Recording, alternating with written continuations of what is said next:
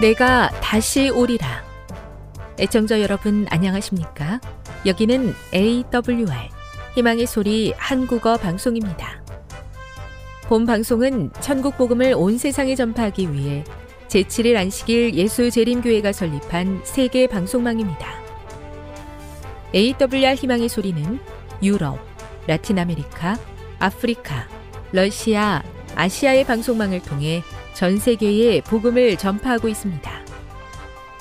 AWR 아시아 희망의 소리 방송국은 한국어 방송을 매일 5시간씩 송출하고 있습니다. 희망의 소리 방송은 인터넷과 스마트폰을 통해서도 언제나 청취하실 수 있습니다. 들으실 수 있는 인터넷 주소는 awr.org입니다. 유튜브로는 AWR 코리아로 검색하시면 됩니다. 이 시간 희망의 소리 한국어 방송과 함께 보람있고 유익한 시간 되시기 바랍니다. 내가 다시 오리라. 여기는 AWR 희망의 소리 한국어 방송입니다. 주파수 안내입니다. 괌에서 송출하는 우리 방송은 한국 표준시로 밤 9시에 9895kHz로 밤 11시에 9800kHz로 다음날 오전 6시에 9695kHz로 각각 1시간씩 방송하고 있습니다. 우즈베키스탄에서 송출하는 우리 방송은 한국 표준시로 밤 10시에 15,670kHz로 타지키스탄에서는 밤 9시에 15,505kHz로 송출하고 있습니다. 애청자 여러분의 많은 청취 바랍니다.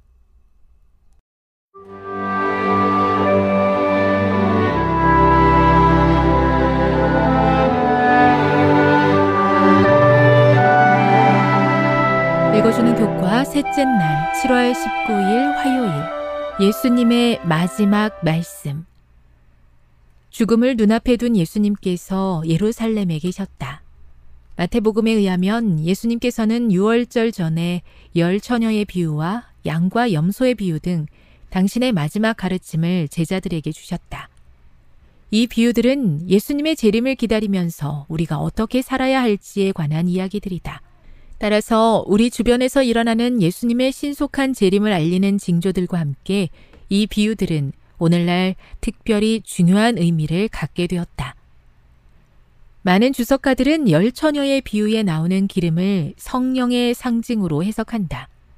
엘렌지 화이트는 이에 동의할 뿐 아니라 이 기름은 또한 다른 사람이 대신 얻어줄 수 없는 품성을 상징한다고 말한다. 열 처녀의 비유를 읽어보라. 기름을 성령의 상징으로 볼 때와 그리스도를 닮은 품성을 소유하는 것에 대한 상징으로 볼 때 그 의미가 어떻게 달라지는가? 기름이 각기 다른 것을 상징한다고 할 때 이 비유를 통해 그대는 어떤 교훈을 얻게 되는가?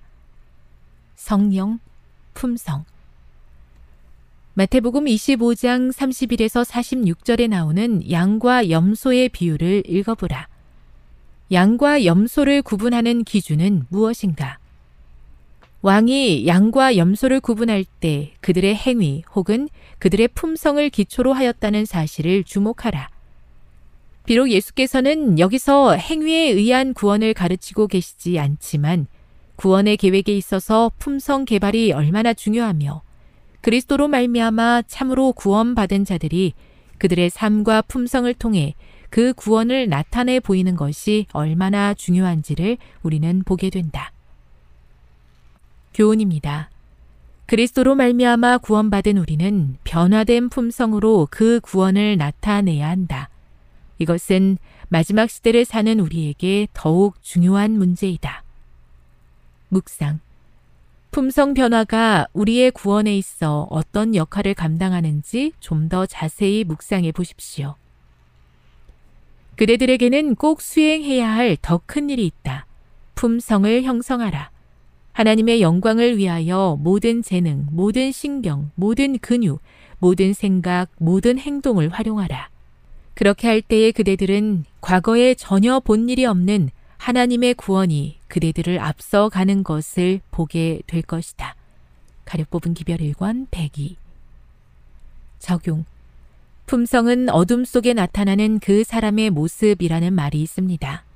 아무도 보지 않을 때 그대는 어떤 사람인가요? 예수님 같은 품성을 갖기 위해 그대에게 어떤 변화가 필요할까요? 영감의 교훈입니다. 시련과 핍박은 하나님의 품성을 드러냄. 하나님의 영광, 곧 그분의 품성은 당신께서 택하신 자들에 의해 시련과 핍박을 통해 나타난다. 세상의 미움과 핍박을 받는 하나님의 교회는 그리스도의 학교에서 교육을 받고 훈련을 받게 된다. 그들은 세상의 좁은 길을 걸으며 고난의 도가니에서 정결하게 된다. 그리스도의 고난에 동참하는 자가 되므로 그들은 그분의 영광에 참여하는 자가 된다. 산상보훈 31 예수님의 재림을 기다리는 자로서 예수님을 닮은 품성으로 하늘나라를 위해 준비하고 싶습니다. 스스로 결코 이룰 수 없는 변화를 위해 성령의 능력을 강구하오니 지금 이 순간 저의 삶 속에 역사하여 주시옵소서.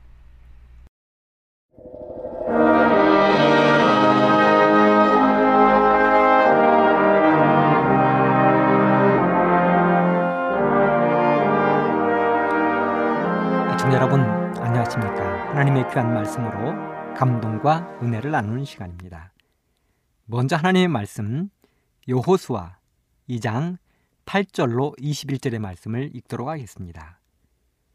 두 사람이 눕기 전에 라합이 주붕에 올라가서 그들에게 이르러 말하되 여호와께서 이 땅을 너희에게 주신 줄을 내가 아노라. 우리가 너희를 심히 두려워하고 이 땅 백성이 다 너희 앞에 간담이 농나니 이는 너희가 애굽에서 나올 때에 여호와께서 너희 앞에서 홍해물을 마르게 하신 일과 너희가 요단 저편에 있는 아모리 사람의 두 왕 시온과 옥에게 행한 일 곧 그들을 전멸시킨 일을 우리가 들었습니다.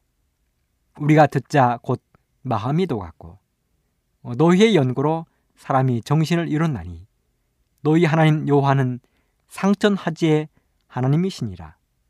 그러므로 청하노니 내가 너희를 선대하였은즉 너희도 내 아버지의 집을 선대하여 나의 부모와 남녀 형제와 무릇 그들에게 있는 모든 자를 살려주어 우리 생명을 죽는 데서 건져내기로 이제 여호와로 맹세하고 내게 진실한 표를 내라.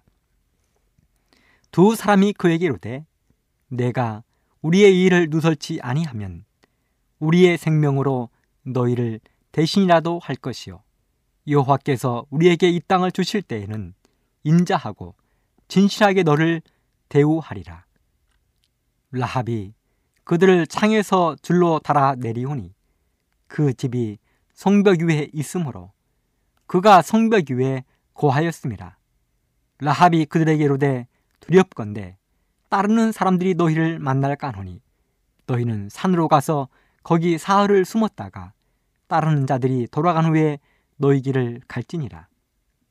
두 사람이 그에게 이르되 네가 우리로 서약해 한이 맹세에 대하여 우리가 허물이 없게 하리니 우리가 이 땅에 들어올 때에 우리를 달아내려온 창에 이 붉은 줄을 베고 내 부모와 형제와 내 아비의 가족을 다 내 집에 모으라. 누구든지 내 집 문을 나서 거리로 가면 그 피가 그의 머리로 돌아갈 것이요. 우리는 허물이 없으리라. 그러나 누구든지 너와 함께 집에 있는 자에게 누가 손을 대면 그 피는 우리의 머리로 돌아오려니와 내가 우리의 이 일을 누설하면 네가 우리로 서약한 맹세에 대하여 우리에게 허물이 없으리라. 라하비 가로되 너희의 말대로 할 것이라 하고 그들을 보내어 가게 하고 붉은 줄을 창문에 매니라. 하나님의 명령에 따라서 이집트를 출발하여 가나안 땅에 들어가기를 원하는 이스라엘 백성들이 40년이 흐른 다음 드디어 가나안 부근까지 도착했습니다. 그 사이 이스라엘 백성들을 데리고 나왔던 모세도 죽었습니다. 아론도 죽었습니다. 새로운 지도자가 탄생했습니다. 그 사람이 바로 여호수아입니다. 여호수아는 이스라엘 백성들의 지도자가 되자마자 그는 가나안 땅에 들어가기 위하여 시딤에서 두 명의 정탐꾼을 파견했습니다. 이스라엘 백성들이 이 가나안 땅에 들어가기 위해서 가장 먼저 맞이해야 될 그 성이 여리고 성이라고 이야기했습니다. 가나안의 관문입니다. 이스라엘 백성들이 가나안에 들어가기 위해서는 반드시 이 성을 통과해야 했습니다. 그래서 여호수아는 두 명의 정탐꾼을 파견하여 열고성에 사람이 얼마나 살고 있는지, 자원은 풍족한지, 성은 견고한지 여러 가지를 알아보도록 했습니다. 여리고는 비옥한 평원의 변경에 자리 잡고 있어서 열대지방에 윤택한 각종 생산물이 풍성했습니다. 사치와 죄악의 소굴인 궁전과 신전이 있었습니다. 늙고성은 육중한 성벽이 둘러 있었습니다. 이 성은 거만했습니다. 이 성은 이스라엘의 하나님께 도전했습니다.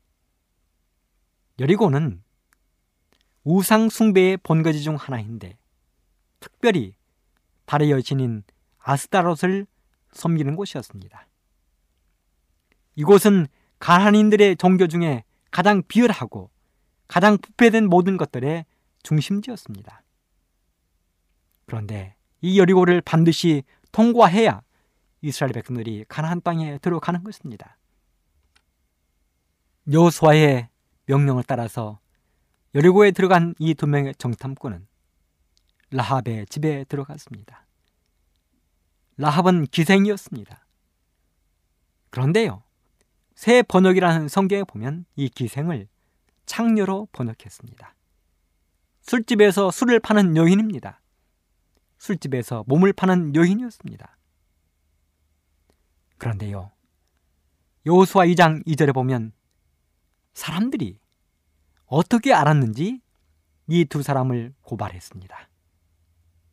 어떻게 알았을까요? 아마도 그들은 사용하는 언어가 달랐을 것입니다. 여리고 사람들이 사용하는 언어와 40여 년 동안 광야를 돌아다니며 사용했던 그 두 사람 정탐꾼의 언어는 아마도 달랐을 것입니다. 그래서 그 모습을 바라보고 이상하게 여긴 사람들이 신고를 했을 것입니다. 또 다른 생각으로는 그 정탐꾼 두 사람은 오랜 광야 생활에 시달린 흔적들이 얼굴에 고스란히 묻어났을 것입니다. 여리고 성 안에 있는 사람들이 보기에도 그들은 수상해 보였을 것입니다. 그리고 여리고 사람들은 이미 이스라엘 백성들이 강 건너에 와 있음을 알고 있었습니다. 그래서 잔뜩 긴장하고 있었던 것입니다. 그들은 철저히 방비하고 있었습니다. 언제 올지 모르는 이스라엘 백성들을 방어하기 위해서 철저히 준비하고 있었습니다. 그렇게 해서 두 정탐꾼이 간첩으로 신고된 것입니다.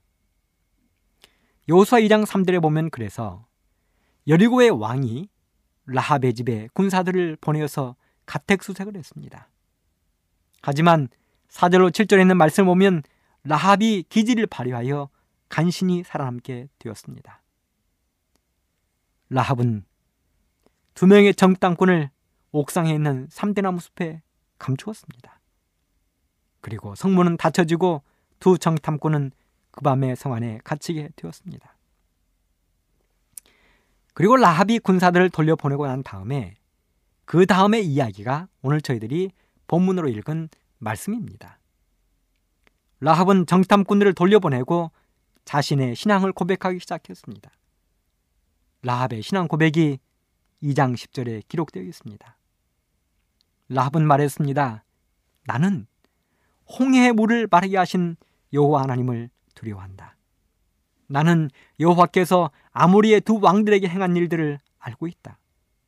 그렇기 때문에 나도 당신들에게 부탁이 있다. 라합의 신앙 고백입니다. 그리고 라합이 부탁했습니다. 라합의 부탁은 2장 12절 13절 가운데 기록되어 있습니다. 그러므로 청하노니 내가 너희를 선대하였은즉 너희도 내 아버지의 집을 선대하여 나의 부모와 남녀 형제와 무릇 그들에게 있는 모든 자를 살려주어 우리 생명을 죽는 데서 건져내기로 이제 여호와로 맹세하고 내게 진실한 표를 내라. 라합의 요구입니다. 내가 너희를 선대했으니 너희도 내 아버지 집과 나의 모든 가족들에게 선대하라는 것입니다. 내가 너희를 살려 주었으니 너희도 우리 가족을 살려 주라는 것입니다. 그리고 하나님께 맹세하고 나에게 진실한 표를 내라고 라합이 요구했습니다. 이 라합의 요구를 들은 정탐꾼들 두 사람이 라합에게 네 가지를 요구했습니다. 첫째는 2장 14절입니다. 비밀을 누설치 말라는 것입니다. 이렇게 기록되어 있습니다. 두 사람이 그에게로 돼. 네가 우리의 이 일을 누설치 아니하면. 우리가 여기에 왜 왔는지 우리가 여기에 정탐꾼 오는 것을 네가 누설치 아니하면 그 다음에 기록하기를 우리의 생명으로 너희를 대신이라도 할 것이요. 여호와께서 우리에게 이 땅을 주실 때에는 인자하고 진실하게 너를 대우하리라. 왜 이 두 명의 정탐꾼들이 라합에게 비밀을 누설지 말라고 요구했을까요? 만일 그들이 나간 뒤에 신고해 버리거나 이 맹세를 퍼뜨리고 소문을 내서 다른 사람들도 다 자기들의 창가에 줄을 매버리면 혼란스러운 것입니다. 여러분 우리, 우리들에게도 비밀이 있습니다. 가족들 사이에도 비밀이 있고 부부 사이에도 비밀이 있고 교인들 간에도 비밀이 있고 목사들도 비밀이 있습니다. 만일 라합이 이 비밀을 누설하면 두 정탐꾼들은 잡혀 죽을 것입니다. 그래서 특별히 부탁하기를 비밀을 누설지 말라고 부탁했습니다. 두 번째는 2장 18절. 우리가 이 땅에 들어올 때에 우리를 달아 내려온 창에 이 붉은 줄을 매고 붉은 줄을 매라는 것입니다. 이제 여호수와 이스라엘 백성들이 요단강을 건너서 여리고에 들어올 것입니다. 이스라엘 백성들이 여리고에 들어올 때에 두 명의 정탐꾼을 달아 내려주었던 붉은 줄을 창틀에 메어 놓으라는 것입니다. 여러분, 이 붉은 줄이 어떤 줄입니까? 정탐꾼들이 타고 내려온 생명의 줄입니다. 정탐꾼들을 살려준 생명의 줄입니다. 옛날 사람들은 붉은 줄을 어떻게 물들였을까? 지금이야 색소들이 많아서 간단하게 물을 들이지만 그런 색소들이 없었던 옛날에는 어떻게 물을 들였을까? 한 학자는 이야기하기를 짐승을 잡아 그 피와 식물을 혼합하여 붉은 줄을 만들었다. 그렇다면 이 라합이 정탐꾼을 달아 내려온 줄은 어떤 줄이었을까요? 생각해 보면 어떤 짐승인가가 죽었을 텐데 그 짐승은 아마도 양이었을 것입니다. 이건 순수하게 저의 생각입니다. 왜요? 라합이 이 밧줄을 창틀에 내려오기 40여 년 전에 이스라엘 백성들의 구원을 입에서 어린 양이 죽임을 당했습니다. 여러분들은 이스라엘 백성들이 여리고에 도착하기 전 40년 전으로 시계를 돌려서 그때를 한번 생각해 보십시오. 하나님께서 모세를 통하여 바로에게 말씀하셨습니다. 내 백성을 내어 보내달라고 말씀하셨습니다. 하지만 바로 왕은 하나님의 이 명령을 거절했습니다. 애굽 땅에 열 가지의 재앙이 내렸습니다. 바로는 아홉 가지의 재앙이 내릴 때까지 이스라엘 백성들이 가나안 땅을 향해 출발하는 것을 허락하지 않았습니다. 그리고 마지막으로 하나님께서는 열 번째 재앙으로 애굽의 모든 장자, 모든 짐승의 처음 난 생축까지 죽임을 당하는 벌을 내리셨습니다. 그리고 하나님은 특별히 고센 땅에 구별되어 살고 있었던 이스라엘 백성들에게 어린 양을 잡아 문설주와 인방에 피를 바르도록 요구했습니다. 그리고 하늘에서 죽음의 천사가 내려오던 그날 밤 어린 양을 잡아 문설주와 인방에 피를 발랐던 그 집은 죽음의 천사가 들어가지 않았습니다. 그리고 그 집에 모여있던 가족들은 누구든 살리움을 받았습니다. 특별히 처음 태어난 장자들. 장자들은 그 밤을 두려움 가운데 보냈지만 문설주와 인방에 어린 양의 피를 바른 그 집은 곡소리가 들리지 않았습니다. 사랑하는 애청자 여러분, 두 정탐꾼은 라합에게 이야기였습니다. 우리를 달아 내려온 이 창에 이 붉은 줄을 메고 기다리는 것입니다. 사랑하는 애청자 여러분, 우리 모든 애청자 여러분들도 어린 양의 피로 물들여진 밧줄을 예수님이 가장 잘 보이는 창틀에 미어놓기를 간절히 바랍니다. 세 번째 두 정탐꾼이 부탁을 했습니다. 2장 18절에 보면 내 부모와 형제와 내 아비의 가족을 다 내 집에 모으라. 오늘 우리는 이 시간에 라합의 부모와 형제와 가족들에 대하여 한번 생각해 볼 필요가 있습니다. 애청자 여러분, 여러분들이 라합의 부모의 입장이 되어 보십시오. 기생이요. 창녀인 라합의 부모의 입장이 되어 보십시오. 라합의 부모들은 라합 때문에 얼마나 힘들고 어려운 시간들을 보냈을까? 라합을 자식으로 생각이나 했을까? 거리에 나가면 여리고성 사람들이 라합의 부모를 향하여 무엇라고 했겠습니까? 창녀의 애비요. 창녀의 애미요.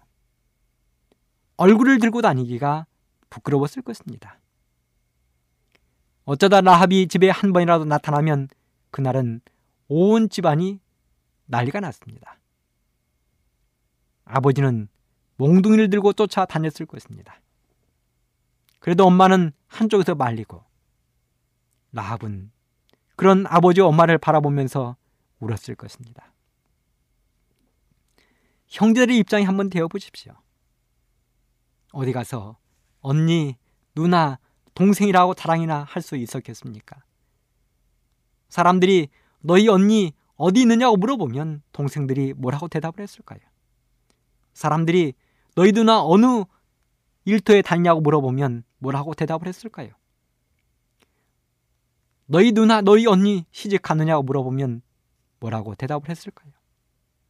할 말이 없었을 것입니다.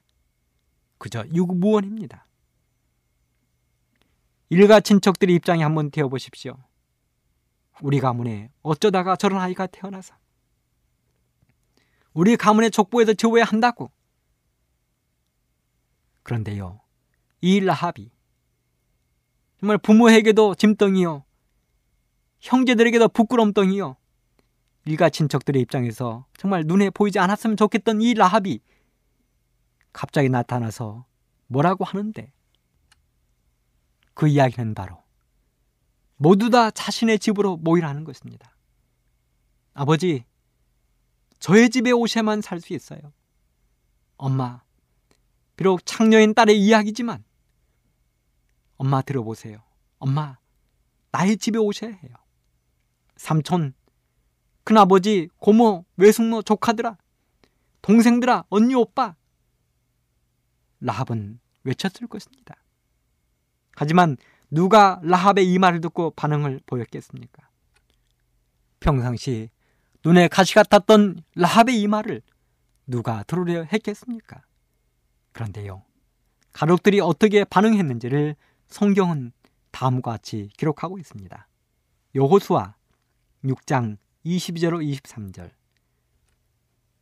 여호수아가 그 땅을 정탐한 두 사람에게 이르되 그 기생의 집에 들어가서 너희가 그 여인에게 맹세한 대로 그와 그에게 속한 모든 것을 이끌어내라 하매 정탐한 소년들이 들어가서 라합과 그 부모와 그 형제와 그에게 속한 모든 것을 이끌어내고 또 그 친족도 다 이끌어내어 그들을 이스라엘 진 밖에 두고 사실 성경의 기록이 안 되었으니 그렇지. 라합이 부모와 친척과 형제와 가족들에게 이 이야기를 할 때 얼마나 비웃음과 조롱과 구박을 받았겠는가. 그 이야기를 할 때 아버지는 또 몽둥이를 들고 오지는 않았을까? 형제들에게 손가락질을 받지는 않았을까? 하지만 끝내는 창녀인 딸의, 창녀인 누나의, 창녀인 조카의 그 이야기를 듣고 모든 가족들이 라합의 집에 모여 있었다는 사실입니다. 왜 라합은 온갖 핍박을 무릅쓰고 온 가족의 구원을 위해 힘썼을까요? 그것은 생명, 생명이 달린 문제였기 때문입니다. 사랑하는 애청자 여러분, 오늘 우리도 우리 가족과 친척들의 구원을 위해서 라합처럼 빌고 매달려 보게 되기를 간절히 바랍니다. 왜요? 바로 생명이 걸린 문제이기 때문입니다. 그 다음에 두 사람의 정탐꾼이 라합에게 네 번째 부탁을 했습니다. 요수아 2장 19절. 정해진 집안에 있으라. 누구의 집에요? 붉은 줄이 달려 있는 라합의 집에 머물러 있으라는 것입니다. 왜요? 왜 정해진 라합의 집에만 머물러 있어야 하는 것입니까? 다른 무리와 섞여 있으면 이스라엘 백성이 어떻게 구분하겠습니까? 그렇습니다. 하나님의 백성들은 정해진 곳에 구분되어 살아야 합니다. 아무리 세상에 묻혀 살아도 정해진 구분된 곳이 있어야 합니다. 노아를 생각해 보십시오. 노아와 그의 가족들이 방주 안에 분리되어 있었습니다. 롯과 그의 가족들을 생각해 보십시오. 그들은 소돔성에서 구분되어야 했습니다. 예루살렘 멸망 때를 생각해 보십시오. 하나님의 백성들은 벨라라는 작은 성으로 도망가서 구분되어 살아야 됐습니다. 마지막 시대에도 하나님의 백성 중에 남은 무리는 반드시 구분되어 있어야 합니다. 요한계시록 12장 17절의 말씀을 읽겠습니다. 용이 여자에게 분노하여 돌아가서 그 여자의 남은 자손 곧 하나님의 계명을 지키며 예수의 증거를 가진 자들로 더불어 싸우려고 바다 모래 위에 섰더라. 여러분 여기서 말하는 용이 누구입니까? 용은 옛뱀 곧 마귀요 사단입니다. 그런데요. 그 용이 여자 교회에게 분노하여 돌아가서 그 여자의 남은 자손 그 교회의 남은 자손 곧 그 백성들은 하나님의 계명을 지키며 예수의 증거를 가진 자들로 더불어 싸우려고 바다보리 위에 섰다고 이야기했습니다. 마귀의 목표는 하나님의 계명을 지키는 사람들, 예수의 증거를 가진 구분된 백성들을 상대하는 것입니다. 그들을 없애는 것이 마귀의 목표입니다. 라합이 이 두 정탐꾼들의 이야기를 듣고 반응을 보였습니다. 라합의 반응은 요호수아 2장 1절에 보면 라합이 가로되 너희의 말대로 할 것이라 하고 그들을 보내어 가게 하고 붉은 줄을 창문에 매니라. 라합은 두 사람의 부탁에 대하여 거부하지 않았습니다. 이 일은 어떻게 보면 쉬운 일 같지만 결코 쉬운 일이 아닙니다. 간단한 것 같지만 간단한 일이 아닙니다. 라합은 두 정탐꾼의 그 말에 이유를 달지 않고 그렇게 하기로 약속했습니다. 그리고 그 두 사람이 나간 다음에 라합은 바로 붉은 줄을 창문에 메어 놓았습니다. 어디서 보든지 뚜렷하게 선명하게 보이도록 라합은 붉은 줄을 메어 놓았습니다. 그래서 요호수아와 이스라엘 백성들이 여리고 성에 도착했을 때 가장 먼저 두 정탐꾼을 보내어 라합과 그 집안에 모여 있는 모든 사람들을 진 밖에 데려오도록 이야기했습니다. 구원을 받은 것입니다. 살리움을 받은 것입니다. 이렇게 하나님의 말씀대로 순종하고 살았던 이 라합에 대하여 훗날 성경은 이렇게 기록하고 있습니다. 마태복음 1장 5절 6절 살모는 라합에게서 보아스를 낳고 보아스는 루색에서 오벳을 낳고 오벳은 이세를 낳고 이세는 다이도 왕을 낳으니라. 놀랍습니다. 이 두 사람의 정탐군 중에 한 사람이 바로 살몬이었습니다. 살몬은 이스라엘 백성들이 여리고를 점령한 다음에 그를 구원해 준 라합 그리고 그가 구원해 준 그 라합을 자기 아내로 맞이하여 보아스를 낳았습니다. 여러분 몇 주 전에 제가 이 루세 이야기를 들으면서 루세 남편이 보아스라고 말씀을 드렸는데요. 바로 그 보아스를 낳은 것입니다. 그리고 이 보아스는 오벳을 낳고 오벳은 이세를 낳고 이세는 다유당을 낳았습니다. 그리고 먼 훗날 그 가문에서 예수님이 탄생하셨습니다. 놀라운 이야기입니다. 유명한 등산가이자 조각가였던 에드워드 휜퍼라는 사람이 있었습니다. 그 사람은 한 가지 꿈이 있었는데요. 그 꿈은 바로 아름다운 알프스의 마터호론을 정복하는 것이었습니다. 여러분 알프스는 정말 아름다운 산이지요. 하지만 이 에드워드 휜퍼는 여러 차례 실패를 했습니다. 그렇게 여러 차례 실패 뒤에 한 번은 젊은 등산가 여섯 명과 함께 마침내 마타오른 정복에 성공했습니다. 정상을 정복한 것입니다. 이제 정상을 정복한 이후에 하산을 해야 되는데 내려와야 되는데 내려오는 길은 바로 바위로 된 위험한 코스였습니다. 그들은 특수하게 제작된 줄을 타고 한 사람씩 조심스럽게 내려오게 되었습니다. 그런데요, 먼저 내려가던 두 명의 대원이 줄이 끊어지는 바람에 그만 떨어져 죽고 말았습니다. 나머지 대원들은 정말 조심스럽게 어렵게 그 산을 내려와서 그들이 타고 내려오던 끈을 조사해 보았습니다. 두 명의 대원이 떨어져 죽은 그 끈을 조사해 보았습니다. 그런데요, 아주 작은 상처, 흠이 거기에 나 있었습니다. 그 흠이 끊어져 두 명의 안타까운 젊은 사람들이 죽고 만 것입니다. 사랑하는 애청자 여러분, 기생 라합의 줄을 한번 생각해 보십시오. 기생 라합이 내려뜨린 그 붉은 줄, 거기에 얼마나 많은 사람이 메어 달려 구원을 받았는가. 아버지가 메어 달렸습니다. 엄마가 메어 달리고 오빠, 언니, 동생, 큰아버지, 삼촌, 고모, 본인, 할아버지, 할머니 수많은 사람들이 그 구원의 붉은 줄 때문에 구원을 받았습니다. 라합의 믿음의 밧줄은 붉은 줄은 온 가족과 친척이 다 메어 달려도 끊어지지 않는 튼튼한 밧줄이었습니다. 사랑하는 애청자 여러분, 오늘 나의 믿음의 밧줄에 굵기를 재어 보십시오. 나의 믿음의 이 밧줄에는 과연 몇 사람이나 메어 달릴 수 있는지, 몇 사람을 구원할 수 있는 붉은 줄인지를 생각해 보십시오. 흠은 없는지, 약하지는 않는지, 흠이 있으면 메우십시오. 약하면 굵게 만드십시오.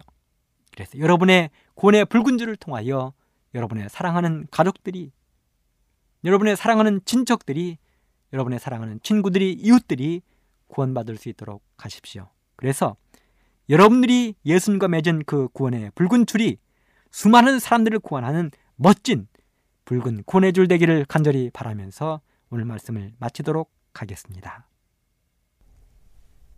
지금 여러분께서는 AWR 희망의 소리 한국어 방송을 듣고 계십니다.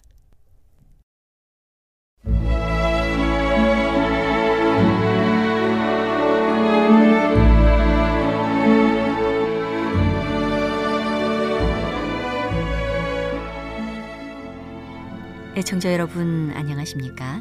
명상의 오솔길의 유병숙입니다. 이 시간은 교회를 사랑하시고 돌보시는 하나님의 놀라운 능력의 말씀이 담긴 엘렌지 화이처 교회 증언 1권을 함께 명상해 보겠습니다. 제 13장 미시간으로 옮겨감 우리 모두는 하나님께서 교회를 구원하기 위하여 길을 열어주신 데 대하여 감사해야 합니다. 왜냐하면 이와 같이 타락한 위선자들이 우리와 함께 남아 있었으면 하나님의 진노가 반드시 우리에게 임했을 것이기 때문입니다. 이 같은 반역자들에 의하여 기만 당할지도 모를 모든 정직한 영혼들이 하늘에서 온 모든 천사의 방문을 받고 그들의 마음이 계몽된다면 그들은 그 사람들에 관하여 올바르게 깨닫게 될 것입니다. 우리는 이 문제에 관하여 두려워할 것이 전혀 없습니다. 우리가 심판에 접근해 감에 따라 모든 사람은 그들의 참 성격을 드러낼 것입니다. 그리하여 그들이 어떤 무리에 속하였는지 분명해질 것입니다. 채는 움직이고 있습니다. 우리는 오 하나님, 손을 멈추어 주십시오라고 말하지 말아야 합니다. 교회는 순결해져야 하고 또한 순결해질 것입니다. 하나님께서 다스리십니다. 사람들은 그분을 찬양해야 합니다. 나는 침체되어 가고 있음에 대하여 가장 어렴풋한 생각조차 하지 않습니다. 나는 올바르게 되어야 하고 또 그렇게 된다고 생각합니다. 심판이 시작되고 책들은 펼쳐지고 우리는 우리의 행위에 따라 심판을 받을 것입니다. 나를 대적하여 꾸며질 수 있는 모든 거짓은 나를 조금이라도 더 악하게 만들 수 없고 그것들이 나를 구속주께로 더 가까이 가게 하는 것 외에는 나를 조금이라도 더 좋게 만들 수도 없습니다. 우리가 배틀크릭으로 옮겨간 때부터 주님께서는 우리의 속박을 돌아보기 시작하셨다. 우리는 미시간에서 우리와 짐을 나누어지고 우리의 필요를 채워주고자 하는 동정 깊은 친구들을 발견했다. 뉴욕 중심부와 뉴 잉글랜드와 특별히 버몬트에 있는 나이 많고 믿을 만한 친구들이 고통 중에 있는 우리를 동정해주고 고난의 때에 우리를 도와주고자 했다. 1856년 11월 배틀크릭에서 열린 총회에서 하나님께서는 우리를 위하여 역사하셨다. 하나님의 종들의 마음은 교회의 은사들을 깊이 숙고했다. 은사가 경시되고 등한히 여김을 받았기 때문에 하나님께서는 당신의 백성들을 불쾌히 여기셨었지만 그분의 미소가 우리에게 다시 나타나고 그분께서 자비롭게도 은사를 회복시켜 주셔서 그들이 교회 안에서 연약한 영혼들을 격려하고 실수한 자들을 교정하고 책망하기 위하여 생애할 것이라는 밝은 전망이 생겼다. 하나님의 사업에는 새 생명이 주어지고 우리의 전도자들의 활동에는 성공이 따랐다. 출판물들을 요구하게 되고 사업에 필요한 것이 바로 그것임이 입증되었다. 진리의 사자라는 출판물은 곧 쇠잔해졌다. 그 출판물을 통하여 역설되어 온 조화롭지 못한 정신들은 흩어져 버렸다. 나의 남편은 모든 빚을 갚을 수 있었다. 그의 기침이 중지되고 고통과 아픔도 폐와 목에서 사라졌다. 그리하여 점차 건강이 회복되었으므로 그는 안식일에 세 번씩 설교를 하고서도 첫째 날에는 평안할 수 있었다. 그의 회복에 나타난 이처럼 놀라운 일은 하나님께로부터 온 것이었으므로 그분께서 모든 영광을 받으셔야 했다. 로체스터에서 이사해 오기 전에 나의 남편은 너무 약해졌기 때문에 출판 사업의 책임에서 벗어나기를 원했다. 그는 교회가 그 책임을 맡아서 거기서 택한 출판위원회가 그 사업을 경영하되 그 사업과 관련된 사람은 아무도 자신의 노력의 대가로 받는 급료 외에는 어떤 재정적 이익도 거기서 취할 수 없게 하자고 제안했다. 그 문제가 그들의 주목의 대상이 되도록 반복하여 강조되었지만 우리의 형제들은 1861년이 되기 전까지는 그 문제에 관하여 전혀 유의하지 않았다. 그때가 되기까지 나의 남편은 출판소의 법적 소유자요. 그 사업의 유일한 경영자였다. 그는 성장하는 그 사업의 필요에 따라 출판 사업을 일으키도록 때때로 기부로 재산을 그에게 맡긴 그 사업을 위한 적극적인 친구들의 신임을 받았다. 출판소가 실제적으로 교회의 재산이라는 사실을 리뷰지를 통하여 빈번히 주장했지만 여전히 그가 유일한 법적 경영자이므로 우리의 원수들은 그 상황을 이용하여 추측의 음성을 높여서 그를 해하기 위하여 있는 힘을 다하여 사업의 진전을 방해하고자 했다. 이와 같은 상황에서 그는 조직 문제를 거론하여 1861년 봄에 미시간 주의 법에 따라 제7일 안식일 예수 재림교 출판협회라는 법인체를 탄생시켰다. 비록 출판 사업과 사업의 다른 분야들과 관련해서 우리에게 이르러 온 염려들이 많은 어려움을 초래했지만 그 사업과 관련해서 내가 치르도록 요구받은 가장 큰 희생은 나의 자녀들을 다른 사람들의 보활에 맡겨두는 일이었다. 헨리는 5년 동안 우리와 떨어져 지냈으며 에드스는 우리의 보호를 조금밖에 받지 못하였다. 몇 년 동안 우리의 가족은 매우 커졌으며 집은 호텔처럼 되어 우리는 대부분의 시간을 그 집에서 떠나 있었다. 오늘은 하나님의 놀라운 능력의 말씀이 담긴 엘렌지 화이처 교회 증언 1권을 함께 명상해 보았습니다. 명상의 오솔길이었습니다.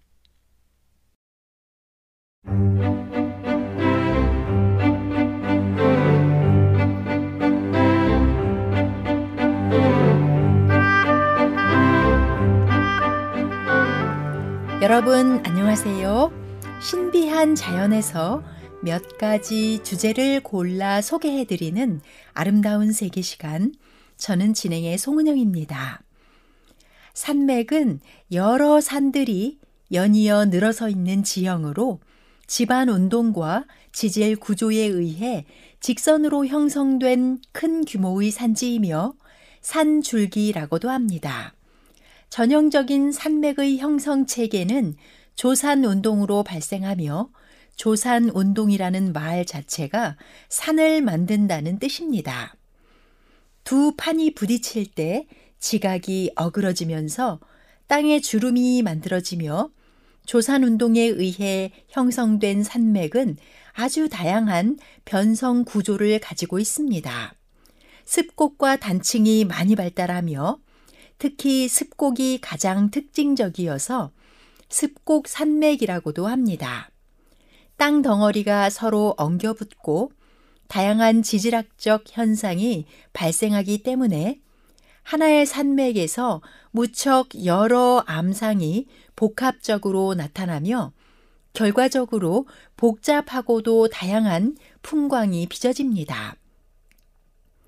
현대의 충돌대에 의해 만들어진 산맥으로는 히말라야와 알프스, 카르파티아 산맥 등이 대표적이며 지진이 발생합니다.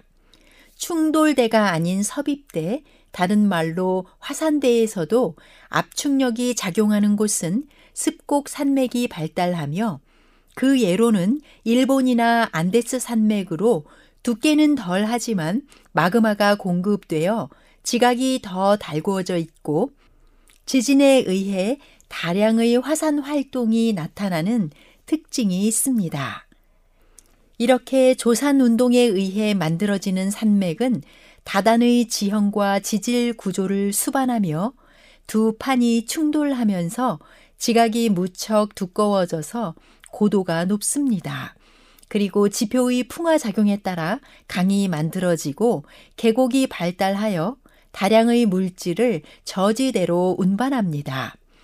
계곡은 지형을 균질하게 깎지 않기 때문에 일대의 지각 무게를 더 가볍게 해서 더욱 높이 융기할 수 있게 합니다.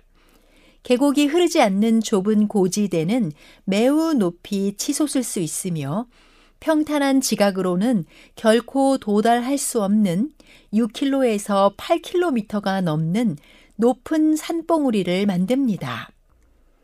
조산운동 뿐만 아니라 1년의 융기가 일어나면서 산맥이 형성되는데 남극 횡단 산맥은 4,000m 고도의 대규모 산맥이지만 변형이 일어나지 않아 습곡 구조가 전무합니다. 스칸디나비아 산맥 역시 후기의 융기에 산맥이 만들어졌습니다.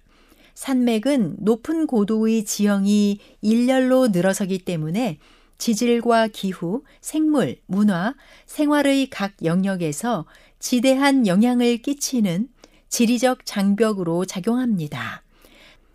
산맥은 수원을 만들어내며 퇴적 분지를 발달시키고 서로 접근하기 어려운 생물권을 나누며 산맥을 넘어가는 바람은 습도와 온도 측면에서 크게 조정되기 때문에 산맥 전후의 기후는 매우 큰 차이를 보입니다.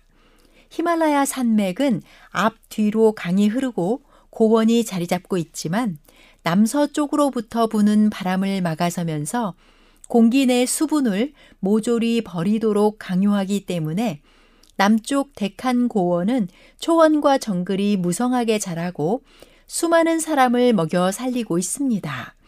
반대로 막대한 양의 물을 잃어버린 공기가 도달하는 북쪽 고원은 대단히 넓은 지역에 걸쳐 건조한 사막 기후를 만들어 초원과 숲이 거의 없고 소수의 사람들만 살아가는 실정입니다. 심지어 안데스 산맥에서 파나마와 코스타리카, 멕시코, 미국, 캐나다를 잇는 길고 긴 섭입대를 통해 발달한 일련의 조산대는 태평양과 대서양을 가르고 있습니다. 편서풍에 의해 바람은 대부분 서쪽에서 동쪽으로 흐르는데 이 길고 긴 산맥 때문에 태평양으로부터 유래한 공기는 많은 양의 물을 아메리카 대륙 서부에서 잃습니다. 이로 인해 놀랍게도 대서양은 태평양보다 평균 염도가 더 높아 긴 산맥이 두 대양의 염도를 조절하는 셈이 됩니다. 알프스는 희고 높은 산이라는 뜻을 포함하며 유럽의 중남부에 있는 큰 산계로 스위스와 프랑스, 이탈리아, 오스트리아에 걸쳐 있습니다.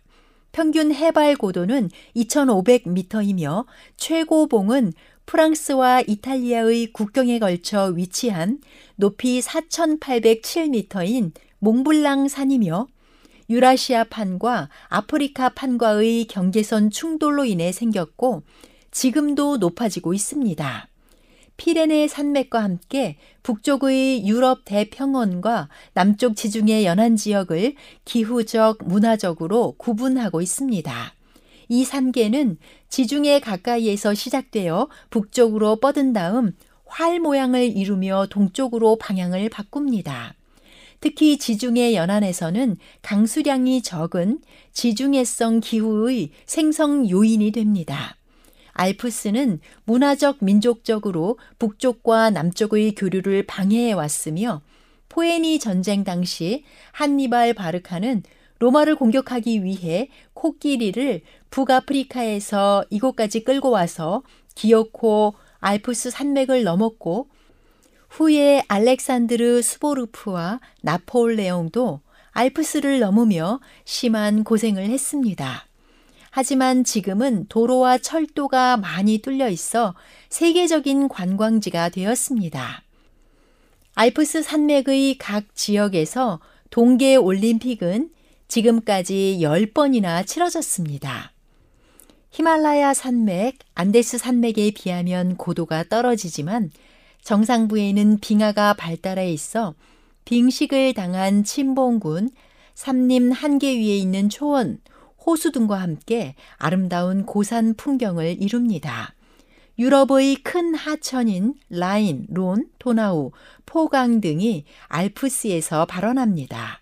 특히 몽스니와 생플롱, 생고타르 등의 고개에서는 긴 터널을 통해 국제 열차가 다니며 도로도 놓여 있습니다. 알프스 산맥의 높이 때문에 지중해에서 발생한 사이클론이 서유럽으로 넘어가지 못하는 경우가 있습니다. 지중해 자체가 열대성 저기압이 잘 발생하지 않지만 2010년대에 들어 두 번의 사이클론이 발생했고 2011년에 발생한 롤프는 스위스에 영향을 주었지만 서유럽으로 넘어가지 못하고 프랑스 앞바다에서 소멸되어 알프스가 열대성 저기압의 방패 역할을 했습니다. 국가적으로 보면 알프스 산맥이라는 이미지는 스위스가 거의 독점하며 유명세를 타지만 사실은 중부 유럽과 서유럽, 남유럽뿐만 아니라 디나르 알프스 산맥이 있는 동유럽에까지 여러 나라에 걸쳐 있으며 프랑스는 최고봉 몽블랑산이 이탈리아와의 국경에 있습니다. 이탈리아는 따뜻한 남유럽 국가라는 이미지가 강하지만 북부의 알프스를 끼고 있으며 오스트리아의 짤스부르크는 알프스 동쪽의 끄트머리에 해당되어 운터스베르크 전망대에 오르면 한쪽으로는 짤스부르크 전경을 또 한쪽으로는 길게 펼쳐진 알프스의 능선을 볼 수 있습니다. 슬로베니아 쪽은 율리안 알프스라 불리는 지역으로 인지도가 낮고 사람의 손길이 닿지 않은 알프스 지역이며 독일은 남부 지방에 약간 걸쳐 있습니다.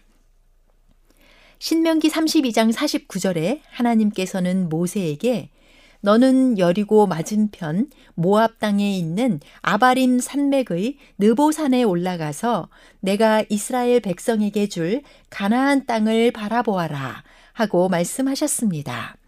120년을 살고도 눈이 흐려지지 않은 모세는 높은 곳에 올라서 육안으로 약속의 땅을 바라볼 수 있었습니다.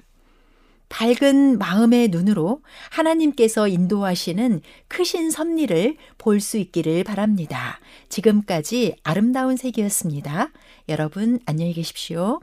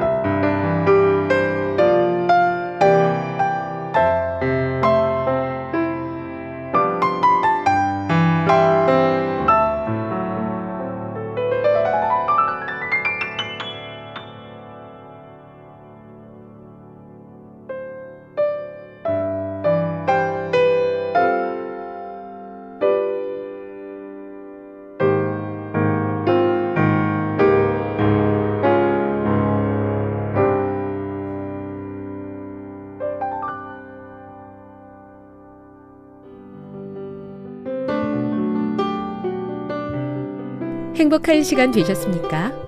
지금까지 여러분께서는 AWR 희망의 소리 한국어 방송을 청취하셨습니다.